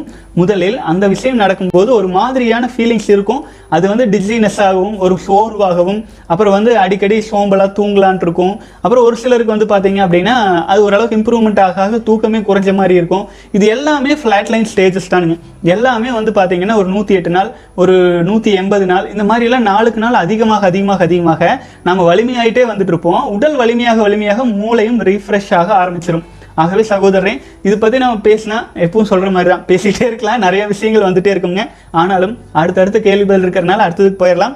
இது சம்மந்தமாக வேண்டுமானால் நம்ம மூளையும் நம்முடைய செலிபஸையும் அப்படின்ட்டு தனியாக ஒரு வீடியோ எதிர்காலத்தில் வாய்ப்பு கிடைக்கும் போது போட்டுறேங்க வாழ்க வளமுடன். அடுத்தது வந்து சுரேந்தர் அசோக் சகோதரர். அண்ணா மெடிடேஷன் மியூசிக் யூஸ் பண்ணி தியானம் பண்ணலாம். கண்டிப்பாக பண்ணுங்க சகோதரர். ஏதாச்சும் ஒரு ஒரு டூல்ஸ் தேவைப்படும். ஆரம்ப இடத்துல சுயம்பு நிலையில் ஸ்ட்ராங்காக இருக்க முடியல அப்படின்னா சில ஆன்மீக பாடல்கள் சில ஆன்மீக மியூசிக்ஸு புத்திஸ்ட்டு அந்த பெல் மியூசிக்கு அது இதெல்லாம் போட்டு வச்சுட்டு மனசை ஒருமுகப்படுத்துவதற்கு அதை பயன்படுத்தி கொள்ளலாம். வாழ்க வளமுடன். மேலும் நம்ம விபாசனா போன்ற தியான முறைகள்லாம் நீங்கள் செய்ய ஆரம்பிச்சீங்கன்னா உடலின் உணர்வுகளிலேயே லயித்து செய்ய ஆரம்பிக்க முடியும். அதே மாதிரியே பிராணதவம் போன்ற விஷயங்கள் செய்ய ஆரம்பிக்கும் நம்ம சுவாசத்திலேயே லயித்து செய்ய ஆரம்பிக்க முடியும். செலிபஸை எல்லாம் ஆழ்ந்து செஞ்சு விந்துஜயம் பயிற்சி செய்ய ஆரம்பிக்கும் போது ஆக்னா துரிய சக்கரங்கள்லாம் ஆக்டிவேட் ஆகும். அது தானாகவே ஆக்டிவேட் ஆகும். அப்படி ஆக்டிவேட் ஆக ஆக ஆக நீங்கள் வந்து அதுலேயும் நிலைத்து செய்ய முடியுங்க. தியானம் செய்வதற்கு பல வழிகள் இருக்கு. தியானம் தவமாக மாறணும் அப்படின்னா தவமாக மாறுறது சுயம்பு நிலையாக மாறுறது தவமும் சிவமும் வேறல்ல. நம்ம ஆழ்ந்து சிவநிலையில் நிலைச்சிருக்கும் போது எந்த மியூசிக்கும் பெருசாக தேவையில்லைங்க. நமக்குள்ளாக நாமே நிலைத்து இருக்க முடியும். அது கொஞ்சம் நாள் ஆகும் அது வரைக்கும் இதெல்லாம் யூஸ் பண்ணிக்கலாம். வாழ்க்கை வளமுடன். அடுத்தது அண்ணா இப்போ நான் ரெண்டு நாளாக சுய இன்பம் பண்ணாமல் இருக்கேன். மனசில் ஏகப்பட்ட நெகட்டிவ் தாட்ஸ் வருது. பயம் பதட்டம் எல்லாமே வருது. சில நேரங்களில் ரொம்பவும் பயமாகவும் இருக்குது இது நான் சுய இன்பம் செய்யாமல் இருக்கிறதுனால தான் வருதுன்னு நினைக்கிறேன். I am right it is normal இன்னும் என்ன என்ன மாற்றங்கள் எல்லாம் மனசுக்குள்ளே வரும்னு சொன்னீங்கன்னா நான் அதை ஈஸியாக கடந்து போவேன். அது மட்டுமல்ல நெகட்டிவ் மீன்ஸ் நான் லைஃப்பில் நிறையா விஷயங்கள் எதிர்பார்க்குறேன். அந்த ரிசல்ட்ஸ் எல்லாம் நெகட்டிவ் தாட்ஸ் அது வந்து நெகட்டிவ் தாட்ஸ் அண்ட் நான் ஒரு காரியம் சரியாக செஞ்சேன்னு ஞாபகம் இருந்தாலும் அதை சரியாக செய்தோமா இல்லையான்னு குழப்பம் பற்றிய நெகட்டிவ் திங்கிங் வருது. மனசு ஏதோ பயமாகவும் வெயிட்டாகவும் இருக்குது அதான் கேட்குறேன். சகோதரர் இதெல்லாம் ஆரம்ப கட்டத்தில் மன மன வலிமை இல்லை அப்படிங்கிறது வந்து சொல்கிறாங்க எல்லாரும். மனசுக்கு வலிமை எப்போ இல்லாமல் போகுது தெரியுங்களா? மனசு எங்கேருந்து வருதுன்னு பார்க்கணும். மனசு எங்கேருந்து வருதுங்க? நம்முடைய உயிர் அணுக்கள் வந்து நம்ம வீணாக்கிட்டே இருக்கோம். ரெண்டு நாள் தான் மேக்ஸிமம் ஸ்ட்ரிக்காக நீங்கள் வச்சிருக்கீங்க. உயிரணுக்கள் உற்பத்தி ஆகுது வீணாக்குறோம். உற்பத்தி ஆகுது வீணாக்குறோம். அப்படி போயிட்டே இருக்கையில நம்ம உடலில் உயிரணுக்கள் தான் தன்னைத்தானே சுழல்வதன் மூலமாக காந்த ஆற்றலாக வருது. அந்த காந்த ஆற்றல் இருந்தால் மனமே வருது. அந்த காந்த ஆற்றல் மூலமாக தான் ஐம்புலன்கள் வழியாக பார்க்குறோம் கேட்குறோம் எல்லா வேலைகளுமே செய்கிறோம் நம்ம எனர்ஜி அப்படிங்கிறதே நம்முடைய உயிர் சக்தி அதன் திணிவை பொறுத்து தான் நம்ம வாழ்க்கையின் வெற்றி அப்படிங்கிறது நம்ம உயிராற்றலின் திணிவு உயிரணுக்களின் திணிவை பொறுத்து தான் அமையுது. அப்படி இருக்கும்போது நம்ம வந்து மனம் வந்து வலிமை குறைவா டவுட்டாக எதாக இருந்தாலும் நெகட்டிவாக எதா கீழ் நோக்கிய பயணம் இல்லைங்களா? அது இருக்கிற காரணம்? நம்மக்கிட்ட இருக்கிற லோ லெவலான சக்தி தான் நம்மக்கிட்ட இருக்கிற உயிர் சக்தியை உயிர் அணுக்களை நம்ம சாப்பிட்ற உணவை செரித்து செரித்து வெளியில் தள்ளிகிட்டே இருக்கிறோம். மலமாக மட்டும் இல்லாமல் உயிரணுக்கெல்லாம் தள்ளிட்டு இருக்கிறோம். அதையெல்லாம் நிறுத்தும் போது முறையாக செலிபஸை ஃபாலோ பண்ணி நாற்பத்தி எட்டு நாள் கடக்கும்போது இந்த பேசிக்கான குழப்பங்கள்லேருந்து எளிமையாக நீங்கள் வெளியில் வந்துடல வந்துடலாம் சகோதரன் ஆனா ஒரு ஒருத்தருக்கும் ஒரு ஒரு மாதிரி நீங்க கேட்ட மாதிரி என்னென்னவெல்லாம் வரும்னு கேட்டிங்கன்னா என்னென்ன வேலை வரும்னு ஒரு லிமிட்டே கிடையாது. அதாவது மலை உச்சியிலேருந்து கீழே விழுந்துறாங்கன்னு வைங்களேன் எங்கெங்கெல்லாம் அடிபட்டுட்டு போகும்னு நம்மளால அதால ஒரு குறிப்பு சொல்ல முடியுங்களா? ஒவ்வொருத்தருக்கும் ஒவ்வொரு மாதிரி வரும். மனசு வந்து வீக்காகவே இருக்கும். அதாவது வந்து மனசு பலவீனமா இருக்கும். உடல் பலவீனமா இருக்கும். வாழைப்பழ தொப்பை தடிக்கி விழுந்தே செத்து போயிடுவாங்க. அது இந்த மாதிரி வீக்னஸ் வீக்னஸுக்கு வந்து ஒரு ஒரு லெவல் சொல்லவே முடியாது. எல்லா வீக்னஸுக்குமே நம் உயிரணுக்களின் பற்றாக்குறை அப்படிங்கிறது ரொம்ப ரொம்ப இருக்குதுங்க. வயசு கம்மியாக இருக்கிறவங்களுக்கு அதன் பாதிப்பு கொஞ்சம் கம்மியாக தான் தெரியும். ஆனால் வயது ஆக ஆக முப்பது வயசு முப்பத்தஞ்சு வயசு கடக்க கடக்க அதன் பாதிப்பு அதிகமாக தெரிஞ்சு உண்மையை புரிஞ்சுக்குவாங்க. அப்போது அப்போ வந்து தான் வந்து பார்த்தீங்கன்னா ஒரு முறை சுய இன்பம் செஞ்சாலே அவ்வளோ டயர்ட் ஆகிறது நமக்கிட்ட இருக்கிற காந்த சக்தி எல்லாம் போகிறது எல்லாம் நல்லா தெரிய ஆரம்பிக்கும் சகோதரே எப்படி ஆயினும் பதினஞ்சு நாள் கடந்தீங்கன்னா ஓரளவுக்கு பூஸ்ட் ஆன மாதிரி இருக்கும். அதுக்கப்புறமேல் நீங்கள் ஃப்ளாட் லைன் எல்லாம் கடந்து ஒரு நாற்பத்தி எட்டு நாள் வரும் பொழுது தான் உங்களுக்கு ஒரு ஃபவுண்டேஷனே கிடைக்கும். இந்த உடலே நம்மளுது அப்படிங்கிற ஒரு ஃபீலிங்கே நல்லா வர்றது அப்போ தான் வாழ்க வளமுடன் சகோதரன் அடுத்தது வெங்கடேஷ் சகோதரர். What are the ways to transmute our celibacy power அதாவது வாழ்க வளமுடன். அதாவது செலிபசி பவர் நம்முடைய உயிரணுக்களின் மூலமாக விந்து சக்தியை காப்பாற்றுவதன் மூலமாக எந்தெந்த வழிகளில் நம்ம வந்து சக்தியை டிரான்ஸ்மியூட் செய்து கொள்ளலாம்? அப்படின்னு கேட்டிருக்காரு வாழ்க வளமுடன். அதாவதுங்க முதல் வழி அப்படின்னு கேட்டிங்கன்னா நம்முடைய செலிபஸை ஃபாலோ பண்ணுறதன் மூலமாக நம்முடைய உயிரணுக்களை நம்ம காப்பாற்றிட்டு இருக்கோம். நம்முடைய எனர்ஜி லெவல் நம்ம உடலில் இருக்குது அதை எப்படி காப்பாற்றி ரீசார்ஜ் செய்யலாம் அப்படின்னா ஐந்து புலன்கள் மூலமாக வீணாகும் சக்தியை நமக்குள்ளாக தியானத்தின் மூலமாக பல்வேறு விதமான தியான முறைகள் இருக்குதுங்க. எல்லாத்துலையும் நமக்கு எது கம்ஃபர்ட்டாக இருக்கோ அதன் மூலமாக நமக்குள்ளே ரீசார்ஜ் செய்யலாம். நம்ம உணர்வுகளின் மீது தியானம் வச்சு ரீசார்ஜ் செய்ய முடியும். நம்முடைய சுவாசம் அப்படிங்கிறத பிராணன்னே சொல்லுவாங்க முன்னோர்கள். அந்த பிராணனில் ஆழ்ந்து கவனம் செலுத்தி நம்ம ரீசார்ஜ் செய்ய முடியும். அடுத்தது மனதின் மூலமாக கண்டபடிக்கு எனர்ஜி வீணாகுங்க. பயம் கவலை துக்கம் துயரம் எல்லாமே மனசு அடிப்படை அந்த மனசை மனதை வந்து தியானத்தில் ஆழ்த்துவதன் மூலமாக நம்ம சக்தி அதிகரிக்க ஆரம்பிக்கும். ஆரம்ப கட்டத்தில் ஸ்ட்ரகிள்ஸ் இருக்குங்க சைக்கிள் பெடல் பண்ணும்போது அந்த நடுக்கம் பயம் தயக்கம் எல்லாமே இருக்கும். ஆனால் ஓரளவு ஃப்ளோ ஆகிட்டா அமுத்துறதே நமக்கு தெரியாது. எங்கே போகணுமோ அங்கே பாட்டு போயிட்டே இருப்போம். அந்த மாதிரி பழக்கம் வரும் வரை ஸ்ட்ரகிள்ஸ் இருக்கும். அப்போது மனதின் மூலமாக ரீசார்ஜ் செய்கிறது ஐம்புலன்களை திறந்து வீணாக்காமல் நமக்குள்ளாக ரீசார்ஜ் செய்கிறது அடுத்தது உணவு முறை. உயிர் சக்தி மிக்க உணவுகளை அடி அதிகமாக அடுப்பில் வச்சு வேக வைக்காத உணவுகளை அதிகப்படியாக சேர்த்திக்கிறது அதன் மூலமாகவும் ரீசார்ஜ் செய்யலாங்க அப்போது நிறைய சாப்பிட்டு ஸ்டொமக் ஃபுல் பண்ணிகிட்டே இருந்தோம்னா நமக்கு அந்த சக்தி வந்து ரொம்பவும் வந்து அந்த ஜீரணத்துக்கே எனர்ஜி பூரா வீணாயிட்டு இருக்கும் அடுத்தது வந்து பார்த்தீங்கன்னா சூரியன். உலகத்தில் உள்ள அனைத்து உயிர்களுக்கும் ஒரு சக்தியை கொடுப்பது அப்படின்னா அது வந்து சூரியன் தான். அந்த சூரியனை அதிகாலை நேரத்தில் வெறும் கண்களால் ஒரு சில நிமிடங்கள் சூரிய தவம் அப்படின்னு நம்ம பயிற்சி முறையில் கொடுத்துருப்போங்க. அதை செய்ய ஆரம்பிக்கலாம். அப்போது நேரடியாக உயிர் சக்தியை நம்ம ஈர்த்து கொள்ள முடியும். இது வந்து காந்த சக்தியை அபரிமிதமாக அதிகரிக்கிறதுக்கு உதவுங்க. அது போக நம் மனதின் சக்தியை நமக்காக ரீசார்ஜ் செய்வதற்காகவே வசிய தவமுறைகள் எல்லாத்தையும் ஈர்க்கும் வ- வகையிலான தவமுறைகள் அது மட்டும் இல்லாமல் வான்காந்தம் ஆட்டோமேட்டிக்காக இந்த மாதிரி அடிக்கடி தியானம் செய்யும்போது நிறைய ஆரம்பிச்சிடும் அதன் மூலமாகவும் பல்வேறு வழிகளில் நமக்கு எது எது கம்ஃபர்டபுளாக இருக்கோ அதில் ஆழ்ந்து செஞ்சுட்டு இருக்கலாம் நீங்கள் ஒரு விஷயத்தை செஞ்சுட்டு இருக்கீங்கன்னா அது நிரந்தரமாக அதே தான் செய்வீங்கன்ட்டு இல்லை. ஒரு மாதம் செஞ்சோடனே உங்களுக்கு அது செய்கிறக்கு இதாக இருக்கும். அடுத்தது அதை விட்டுட்டு அடுத்த தவமுறைகள் செய்யலாம். ஏன்னா உடலில் வந்து ரீசார்ஜ் செய்கிறதுக்கு ஒரு குறிப்பிட்ட பாகத்தை ரீசார்ஜ் ஆயிடுச்சுன்னா அடுத்த பாகம் ரீசார்ஜ் ஆகும். ஆகவே ஒரு நேரத்தில் ஒரு கட்டத்தில் ஒரு தவமுறை தான் இருக்கும் அப்படின்ட்டு இல்லை. ஒரு தவமுறை செஞ்சுட்டு அடுத்த தவமுறை அடுத்த தவமுறைன்ட்டு நம்ம வலிமையாயிட்டே போயிட்டு இருக்கலாங்க அதனோடு முத்திரை பதித்தல் போன்ற விஷயங்களையும் நம்ம செஞ்சுட்டு இருக்கலாம் நல்ல வலிமை இருக்கும் சகோதரர் நம்ம பேசிகிட்டே இருக்கலாம். இதை பற்றி பலமுறை நான் சொல்லியிருக்கேன். நீங்கள் பழைய வீடியோஸும் பார்க்கலாங்க வாழ்க வளமுடன். அடுத்தது கிரீன் யூனிவர்ஸ் பாலு மகேந்திர சகோதரர். செலிபஸி இருக்கும் சகோதரர்கள் அனைவரும் பட்டினத்தார் படம் யூடியூபில் பாருங்கள். திருச்சிற்றம்பலம் போட்டிருக்கிறீங்க. வாழ்க வளமுடன் சகோதரரை. அடுத்தது என்ன போட்டிருக்கீங்க? As our brother Prakash says பிரம்மச்சரியம் என்பது உடல் அளவிலும் மன அளவிலும் உங்களை தூய்மையாக வைத்துக் கொள்வதே. அர்ஜஸ் போன்ற எண்ணங்கள் வரவில்லை என்றால் நைட் ஃபால் வராது bro things to do things to remember things to remember இரவு உணவு எட்டு மணிக்கு முன்பு சாப்பிடணும். நான்வெஜ் சாப்பிடக்கூடாது. கோல்டு ஷவர் எடுத்துக்கணும். இறைவனின் பக்தியில் முழுமையாக இறங்குங்கள். அப்புறம் பட்டினத்தார் படத்தை பாருங்க. ஏன்னா அது பெண்களின் பெண்களை வந்து மயக்கமாக இருக்கு. பெண்களை பார்க்கணும் போல இருக்கு. ஏன் இந்த மயக்கம் வருது? ஏன் பெண்களை அழகாக படித்தாங்க இப்படியெல்லாம் கேட்டிருக்காங்க இல்லைங்களா? அதுக்கெல்லாம் வந்து ஒரு அதனுடைய ராவா அது அது இவ்வளவுதான் அப்படின்னு சொல்கிறதுக்கான ஒரு படமாக அது இருக்கும். பட்டினத்தார் படம் யூடியூப்லேயே இருக்கும்னு நினைக்கிறேன். பாருங்கள் டைம் கிடைச்சா. சகோதரர் சொன்ன விஷயங்களும் நூறு சதவீதம் உண்மைங்க. வாழ்க வளமுடன் சகோதரன் அடுத்தது வந்து டி. ராஜா சகோதரர் கேட்டிருக்கீங்க. சார் கொரோனா வேக்சின் செலிபஸை ஃபாலோ பண்ணுறவங்களே பாதிக்குமா? பிகாஸ் கொரோனா வேக்சின் மலட்டுத்தன்மை வரும்னு சொல்கிறாங்களே வாழ்க வளமுடன் சகோதரர் இப்போ மலட்டுத்தன்மை இல்லாமையே இருக்கிறோம். மலட்டுத்தன்மை வந்தாச்சு. ஆச்சுங்களா? அதாவது உயிரணுக்களை வீணாக்கி வீணாக்கி வீணாக்கி என்னைக்கு பிரம்மச்சரிய கல்வி முறையை விட்டு தள்ளணுமோ அப்பவே மலட்டுத்தன்மைங்கிறது இயல்பாயிடுச்சு. ஏன்னா வலிமையான உயிரணுக்களை நம்ம உடல் இல்லை. வலிமை இல்லாத விஷயங்களை தான் வெளியிலிருந்து வர்ற விஷயங்கள் பாதிக்கும். செலிபஸை ஃபாலோ பண்ணிட்டு இருக்கிறவங்களுக்கு பெரும்பாலும் இதுக்கான பாதிப்பு வராது. அதுவும் விந்து ஜெயம் பயிற்சியெல்லாம் செஞ்சுட்டு இருக்கிறவங்களுக்கு அபரிமிதமான இம்யூனிட்டி இருக்கிறதுனால அதையெல்லாம் முறியடித்து விடும். அந்த அந்த இம்யூனிட்டியை குறைக்க வேண்டும் என்பதற்காகத்தான் சமுதாயத்தில் இத்தனை ஆபாச படங்களை விடுவது இத்தனை வகையான இந்த வெள்ளை சர்க்கரை போன்ற பல்வேறு விஷயங்கள் நம்மளை பலவீனப்படுத்தும் விஷயங்களை எல்லாம் இம்ப்ளிமெண்ட் பண்ணி முப்பது வருஷமாக பண்ணிட்டு அதுக்கப்புறம் தான் இந்த மாதிரி வேக்சின்ஸ் எல்லாம் அதிகமாக வருது. ஸோ அது நம்மை பாதிக்காது. செலிபஸை ஃபாலோ பண்ணிட்டு விந்துஜயம் பயிற்சி முழுமையாக செஞ்சுட்டு இருக்கிறவங்களுக்கு மேலும் அதை பற்றி அது வேக்சின் வந்து எனக்கு தெரியல இல்லைங்களா? இன்னும் ரிலீஸ் ஆகலை. ஸோ அது வர்றதுக்கு முன்னாடி அதை பற்றி பெரும் பெரிய அளவில் கருத்து சொல்ல வேண்டாம்னு பார்க்குறேன் அதுக்கப்புறம் பார்த்துக்கலாங்க வாழ்க வளமுடன். அடுத்தது குணசேகர் சகோதரர் வணக்கம் ஐயா. என்னுடைய வயது இருபத்தி ரெண்டு வயசு பையன் ஒருவர். பல பெண்களோடு உல்லாசமாக இருந்தாங்கன்னு சொன்னார். எனக்கு ஆசையும் அதிகம். அதிகமாக வந்துச்சு ஏக்கமும் வந்துச்சு. சுற்றியுள்ள கொஞ்சம் பாய்ஸ் அண்ட் கேர்ள்ஸ் இப்படி ஜாலியாக இருக்கிறத பார்த்தா நமக்கு சங்கடமாக இருக்கு. என்ன ப்ரோ செய்வது? உண்மையிலேயே இறை அனுபவம் பெரிய ஆனந்தத்தை ஒரு ஒரு தடவேனும் சுவைத்தால் பிறகு அதாவது உண்மையிலேயே வந்து இறை அனுபவம் ஒரு அடையினும் சுவைத்தால் பிறகு இவ்வாறு சிறிய இன்பம் பின்னாடி செல்ல மாட்டோம். பட் மைண்ட் ஃபுல்லாகவே பிரம்மச்சரியாவை வாழ்ந்துட்டாலும் அட்லீஸ்ட் ஒன்ஸ் இதையும் எக்ஸ்பீரியன்ஸ் பண்ணி பார்க்கலாம்னு சொல்லுது. ஒரு முறை எக்ஸ்பீரியன்ஸ் பண்ணிட்டா தென் செலிபஸை ஃபாலோ பண்ணுறது ஈஸி ஆகுமா? இல்லை டஃப் ஆகுமா ப்ரோ இது சரியாக தவறா? வாழ்க வளமுடன் சகோதரன் சிற்றின்பத்தில் ஒரு முறை இறங்கிட்டா அதாவது ஒரு விஸ்வாமித்திரர் கதையை நான் ரொம்ப நாளாச்சு சொல்லி அதாவது வந்துங்க அவர் வந்து கிட்டத்தட்ட நூறு வருடங்களாக தவம் இருந்து அப்படி இருக்கிறவரை வந்து வீழ்த்துவதற்காக தேவேந்திரனின் மூலமாக வந்து பார்த்தீங்கன்னா பெண்களை அனுப்பி மயக்கி அத்தனை வருட தவ சக்தியையும் இழந்துட்டார். இழந்து வாரிசும் பெற்று உழன்று கடைசியில் பார்த்தீங்கன்னா ஒரு கைத்தடி கூட தூக்கிட்டு போக முடியாது. கொஞ்ச நேரத்துக்கு முன்னாடி பட்டினத்தார் படம் பார்க்குற சகோதரர் சொன்ன ராஜரிஷின்னு ஒரு படம் இருக்கும். அது பார்த்தீங்கன்னா தெரியும்.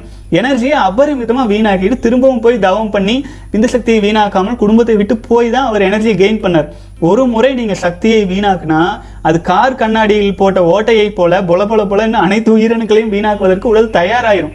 ஆகவே முடிஞ்ச வரை இந்த ட்ராப்பில் சிக்காம பல பெண்கள் கூட போய் இன்பம் இன்பம்ங்கிறாங்க இல்லைங்களா? அந்த பெண்கள் கிட்ட இருந்தாலும் ஒரு இன்பம் வராது. அந்த அடிப்படையை புரிஞ்சுக்கணும். இன்பம் அப்படிங்கிறது பெண் உறுப்பிலிருந்தோ பெண் உடலிலிருந்து நமக்கு வருதுன்னு நினைக்கிறீங்களா? ஜீரோ பர்சன்ட் சான்ஸ் வரவே வராது. ஏன்னா அந்த இன்பம்ங்கிறது நம்முடைய உறுப்பிலிருந்து நமக்கே வர்றது ஆச்சுங்களா? இது என்ன நம்ம ரத்தத்தை நம்மளே சுவைக்கிறோம். வேற ஒண்ணுமே கிடையாது. அதுல ஒரு இன்பத்தை அது நல்லா இருக்கு. நான் அது பண்ணேன் இது பண்ணேன் என்னோட ரத்தத்தை நானே குடிச்சேன்னு ஒருத்தர் வந்து சொன்னா நமக்கு பைத்தியமா? நாமே போய் நம்ம ரத்தத்தையே குடிக்கணும். ஆச்சுங்களா? ஸோ அறிவில் தெளிவு எடுத்துக்கொண்டு அதாவது பெண்களை நம் உயிரணுக்களை அழிக்க வரும் எமனுக்கு இணையாக நினைச்சு உறுதியோட இருந்தால் தான் செலிபஸில் சக்ஸஸ் ஆக முடியும். ஒரு முறை ஆயினும் நூற்றி எட்டு நாள். இந்த மாதிரி பல நாட்கள் செலிபஸை நீங்கள் காத்துக்கிட்டு வந்துட்டீங்கன்னா இது போன்ற மாய மயக்கங்கள்ல இருந்தெல்லாம் விடுபட்டுறலாம்.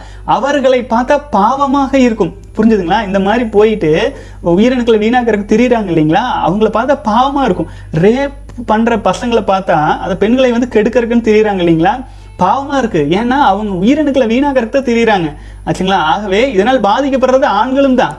அது தெரியறதில்ல. சிலர் இதுதான் இன்பம் தோடுறாங்க அதுக்கான விளைவுகளை அவங்களே தான் அனுபவிச்சுட்டும் இருக்காங்க. மனதிலும் களங்கம் உடலிலும் களங்கம் சமுதாயத்திலும் களங்கம் எல்லாத்தையும் அனுபவிக்கணும். ஆகவே இந்த குழப்பத்திலுக்குள்ளே போகவே வேண்டாங்க.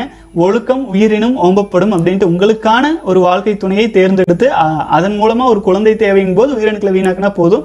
அதுவரை நம்ம ஸ்ட்ராங்காக தான் வாழலாமே. இந்த பூமியில் நம்ம பிறந்த பர்பஸ் என்னன்னு தேடி அதற்கான வாழ்க்கைக்கு போகலாமே வாழ்க வளமுடன். அடுத்து சகோதரர் ரமேஷ் ராஜா போட்டிருக்காரு. வாழ்க வளமுடன் சகோ கடவுள் பெண்களை அழகாகவும் மென்மையான தோளுடனும் கவர்ச்சியான நிறத்திலும் படைக்க என்ன காரணம்? அப்படி படைக்காமல் இருந்திருந்தால் ஆண்கள் தங்களுடைய உயிராற்றலை வெகுவாக இழக்கும் தன்மை இருந்திருக்காதல்லவா? பாவம் ஆண்கள் இப்ப இருக்கிற சூழ்நிலையில எங்க திரும்பினாலும் பெண்களின் கவர்ச்சி அட்டகாசம் கவர்ச்சியை ஆடை அணிந்து கொண்டு எங்களை அக்கா மாதிரி பாருங்க தங்கச்சி மாதிரி பாருங்கன்னா எப்படி சகோ எப்படி இவர்களிடமிருந்து விலகிய ஆண்கள் தங்கள் உயிராற்றலை பாதுகாத்துக் கொள்வது?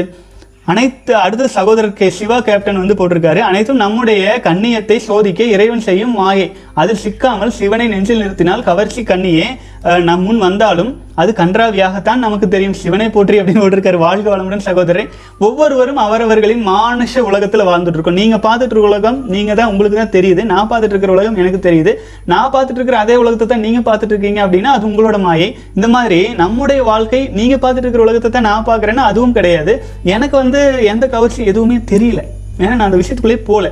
விலகி இருக்கேன். எனக்கு வேண்டாம் அப்படின்ட்டு. ஆனால் நம்ம வந்து எல்லாத்துலேயும் சகஜமாக இருக்கும்போது இந்த விஷயங்கள் வரும். ஏன்னா உலகம் வந்து பலமான மனிதர்களை யாருனாலே அவ்வளோ சீக்கிரம் ஆட்சி பண்ணிட முடியாதுங்க. ஆனால் பலவீனர்களை அடிமையாக வச்சு வாழ முடியும். அதுதான் இப்போ நடந்துட்டு இருக்கு. நீங்கள் வலிமையான மனிதர்களாக மாறணும் வலிமையான மனிதனாக இருக்கணும் அப்படின்னா நீங்கள் தான் வந்து பார்த்தீங்க அப்படின்னா எது தேவையில்லையோ அதெல்லாம் ஒதுக்கணும். ஒரு சிற்பம் அழகான சிற்பமாக மாறணும் அப்படின்னா நீங்கள் வந்து சிற்பத்தை அழகுபடுத்துறன்னு இறங்க வேண்டியதில்லை. அந்த சிற்பத்தை அந்த கல்லில் இருக்கிற தேவையற்ற பாகங்களை நீக்கினாலே அது அழகான சிற்பமாக மாறிடும். நம்ம வாழ்க்கையும் அப்படிதான். நம்ம வாழ்க்கையில் இயற்கையாக வர்ற தேவையற்ற விஷயங்களை நீக்கும் போது தான் நம்ம வாழ்க்கையை அழகாக மாறுங்க வாழ்க வளமுடன் சகோதரரை. அப்புறம் பெண்களை தங்கச்சி மாதிரி பாரு அக்கா மாதிரி பாரு எதாவுமே பார்க்க வேண்டாம். நம்ம உயிரை நம்ம பார்ப்போம் நம்ம நமக்குள்ளே நம்ம ரீசார்ஜ் செய்வோம். நம்ம வந்து அந்த மாதிரியான சூழல் வரும்போது விட்டில் பூச்சிக்கு லைட் மாதிரி ஒரு வெளிச்சம் இருந்தால் அதில் போய் சிக்கும்.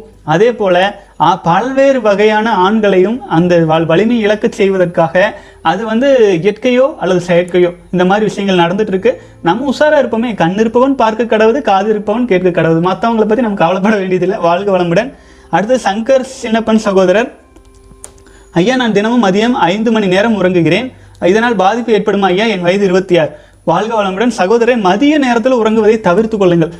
மதிய நேரத்தில் ஒரு நாள் உறங்குறத தவிர்த்துட்டு அதுக்கு பதிலாக சேர்த்து இரவில் உறங்குறதுக்கு முயற்சி பண்ணுங்க. மதிய நேரத்தில் ஒரு உணவு உண்டவன ஒரு காமன் நேரம் ஒரு பத்து நிமிஷம் ஒரு உடலை தளர்தல் போல அல்லது வந்து யோக நித்திரை போல சில விஷயங்கள் செஞ்சீங்கன்னா அந்த எனர்ஜி கிடைச்சிடும் அதுக்கப்புறமேலு நீங்கள் இரவில் உறங்குறதுக்கு பாருங்க. மதிய உறக்கத்தை பெரும்பாலும் தவிர்க்கிறது நல்லது. வாழ்க வளமுடன் சகோதரன் அடுத்தது பூபேஷ் சகோதரர் அண்ணா நீங்கள் கூறியதை என் நண்பர்களிடம் கூறினேன். அவர்கள் பெண்களுக்கும் உயிர் சக்தி வீணாகிறது. அதனால் இவ அவர்கள் எனர்ஜி இழந்து விடுகிறார்களா? இல்லையே. நமக்கு மட்டும் எப்படி எனர்ஜி காந்தம் லாஸ் ஆகும்னு என்னை கிண்டல் செய்கிறார்கள்? இவர்களுக்கு எப்படி என்ன புரிய வைப்பது? விளக்கம் கொடுங்கள். பெண்களுக்கு எனர்ஜி லாஸ் ஆகுதுங்க. ஆச்சுங்களா? பெண்களுக்கு எனர்ஜி லாஸ் ஆகுது. ஆண்களுக்கும் எனர்ஜி லாஸ் ஆகுது. ஆனால் ஒரு இருபத்தி அஞ்சு வயசு வரைக்கும் அல்லது ஒரு முப்பது வயசு வரைக்கும் பெரிதாக அது தெரியறதில்லை. அது ஏன் தெரியறது இல்லைன்னா நம் உடலின் வளர்ச்சிக்காக உயிரணுக்கள் உற்பத்தி ஆகிட்டே இருக்குது எனர்ஜி வந்து உற்பத்தி ஆகிட்டே இருக்குது உடல் வளர்ச்சி முடிஞ்ச பிறகு வெறும் இனப்பெருக்கத்திற்கு அளவாகத்தான் உயிரணுக்கள் உற்பத்தியே ஆகும். அப்படி இருக்கும்போது உடல் வளர்ச்சிக்கான உயிரணுக்கள் உற்பத்தி குறைஞ்சிரும். அந்த மாதிரி பெண்களுக்குமே ஒரு முப்பத்தஞ்சு வயசு கடந்த பெண்களாகட்டும் உச்சகட்ட உண்பு இன்பத்தை அனுபவிச்சு அனுபவிச்சாங்கன்னா அவங்க கிட்டே கேட்கும்போது ரொம்ப டயர்டாக இருக்குன்னு தான் சொல்லுவாங்க. இது ஆண்களுக்கு எப்படி எனர்ஜி போகுதோ பெண்களுக்கும் அப்படி தான் போகுது. ஆனால் என்ன உயிரணுக்கள் அப்படிங்கிறது வந்து நம்ம தான் வீணாக்குறோம். அவங்க எனர்ஜி அவங்களும் வீணாக்கத்தான் செய்கிறாங்க ஆனால் அந்த அந்த கால தாமதம் அப்படிங்கிறது வந்து பெண்களுக்கு வந்து பார்த்தீங்கன்னா விரைவில் வந்து உயிர் உயிராற்றல் போகிற சூழ்நிலை இல்லை. ஆண்களுக்கு தான் அடிக்கடி வந்து வீணாயிட்டு இருக்குது. அதற்கும் நம்ம சில வழிகள் விந்து விடா போகம் அப்படிங்கிற முறையில் சொல்லியிருப்போம் பயிற்சி முறைகளை அது பார்த்தா தெளிவாக புரியும் சகோதரன் அதே சமயத்தில் இந்த மாதிரி காந்த எனர்ஜி லாஸ் ஆகுது. அந்த மாதிரி நண்பர்களோடு நீங்கள் பேசி உங்கள் எனர்ஜி வீசி வீணாக்க வேண்டியதில்லை. உண்மையான சில விஷயங்களை சொல்லுங்கள் கேட்டால் கேட்கட்டும். இல்லைன்னா அவர்கள் அவர்கள் வந்து அவர்கள் வாழ்க்கையே அவர்களை திருப்பி கொண்டு வரும். இறைவனின் குடுப்பினை இருக்கும்போது வாழ்க வளமுடன். ஆர்கியூமெண்ட் பண்ணி எதையும் ஜெயிக்க முடியாதுங்க சகோதரர். யாருக்கு என்ன ஒட்டணும்னு இருக்கோ அதுதான் ஒட்டும். நம்ம எவ்வளோ சொன்னாலும் எகெயின்ஸ்டாக ஆர்கு எகெயின்ஸ்டாக ஆர்கியூ பண்ணணும்ட்டு வர்றவங்ககிட்ட நம்ம பேசிட்டு இருக்கலாம். தூங்குறவங்கள எழுப்பலாம் தூங்குற மாதிரி நடிக்கிறவங்களை எப்படி எழுப்ப முடியும்? பல சகோதரர்கள் யூடியூப்ல வந்து சுயன்பம் நல்லது நல்லது நல்லதுன்னு பலரும் சொல்றாங்களே சொல்றாங்களேன்னுலாம் கேட்குறாங்க ஆனால் அது சரி அவங்களுக்கு தெரியும். தெரிஞ்சுமே அவங்க இதை செய்கிறாங்க ஏன்னா நிறைய பேர் இந்த மாதிரி விஷயத்தை தான் தேடுறாங்க அப்படின்ட்டு. ஆனால் நல்ல விஷயங்கள் வந்து பலருக்கு புரியாமல் இருந்தாலும் ஒரு கட்டத்தில் புரிய ஆரம்பிக்கும். வாழ்க வளமுடன். நம்ம வந்து எறும்பு மாதிரி கல்லில் ஊறிட்டே இருக்கலாம்.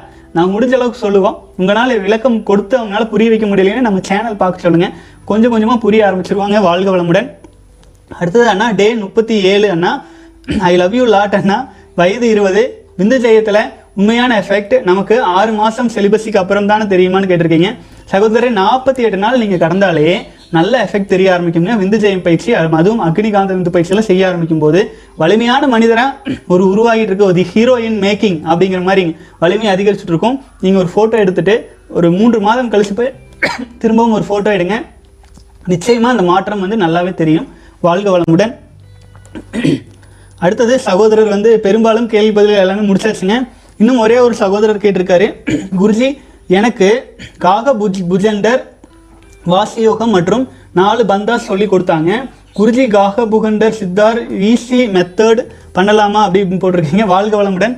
சகோதரர் வாசியோகம் அப்படிங்கிறது வந்து திருமந்திரத்தில் திருமூலர் வந்து விந்து ஜெயம்ங்கிற சொன்ன மாதிரியே போகர் வந்து வாசி யோகம் அப்படிங்கிற வழியில் ஒன்று தான் பயிற்சி. ஆனால் அதை வந்து வேறு வேறு குருக்கள் வேறு வேறு விதங்களில் சொல்லி வச்சுருக்காங்க.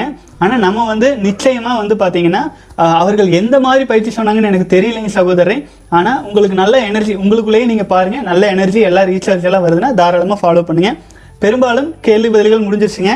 சகோதரர்கள் எவ்வளவு நாள் ஃபாலோ பண்ணிட்டு இருக்காங்கன்னு பார்த்தரலாம் தீனதயாளன் முதல் நாள் கிருஷ்ணகுமார் இரண்டாவது நாள் தீன் தீன் சகோதரன் முப்பத்தி அஞ்சாவது நாள் சரவணா ஃபைட்டர் இருபத்தி ஏழாவது நாள் பாலகிருஷ்ணன் நூற்றி பதினொன்றாவது நாள் வெங்கடேஷ் இருபத்தி ரெண்டாவது நாள் இளையராஜா ஆறாவது நாள் சிவகுமார் அன்பழகன் இப்போ இருபத்தி அஞ்சாவது நாள் பாலாஜி இருபத்தி ஒன்றாவது நாள் மணிகண்டன் ராஜி பதினஞ்சாவது நாள் முருகானந்தம் இருபத்தி ரெண்டாவது நாள் ராமமூர்த்தி இரண்டாவது நாள் கணேசன் நூற்றி ஐம்பத்தி எட்டாவது நாள் சிலம்பரசன் இருபத்தி மூன்றாவது நாள் பரிம்பளம் பிரகாஷ் சகோதரர் அறுபத்தி ஒன்றாவது நாள் பிரதீப் குமார் நாற்பத்தி அஞ்சாவது நாள் ரஞ்சித் குமார் இருபத்தி ஒன்றாவது நாள் சுப்பிரமணி முத்துசாமி இருபத்தி ஒன்றாவது நாள் பரமசிவம் சிவா நூற்றி ஆறாவது நாள் பூபேஷ் சகோதரர் நூற்றி முப்பத்தி ஏழாவது நாள் அனைத்து விந்து சக்தி காக்கும் தெய்வங்களுக்கும் பணிவான வணக்கம்ங்க.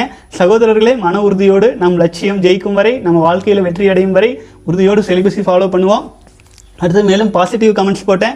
அருண்குமார் மாணிக்கம் Thanikachalam Venkateswara Nagaratnam Mohsin Kalanjiyam Paramasivam Siva green universe Balu Mahendra Rajkumar Rajini Deepan Gopi government updates போன்ற சகோதரர்கள் பாசிட்டிவ் கமெண்ட்ஸ் போட்டிருந்தீங்க. அனைவருக்கும் நன்றிங்க. சகோதரர்களை மீண்டும் நாளைய தினம் அடுத்த சேலஞ்சில் சந்திக்கலாம். அதுவரை மன உறுதியோடு செலிபஸியை தொடர்ந்து எடுத்துகிட்டு போகணும். மேலும் உங்கள் நண்பர்கள் சகோதரர்கள் இருந்தால் ஷேர் பண்ணுங்கள் சப்ஸ்கிரைப் பண்ணாமல் இருந்தால் பண்ணுங்கள் பெல் பட்டனையும் அமுத்திக்கங்க. அப்பதான் அடிக்கடி நோட்டிஃபிகேஷன் வந்துட்டு இருக்கும். தொடர்ந்து பயணிக்கலாம் சகோதரர்களே. வாழ்க வளமுடன்.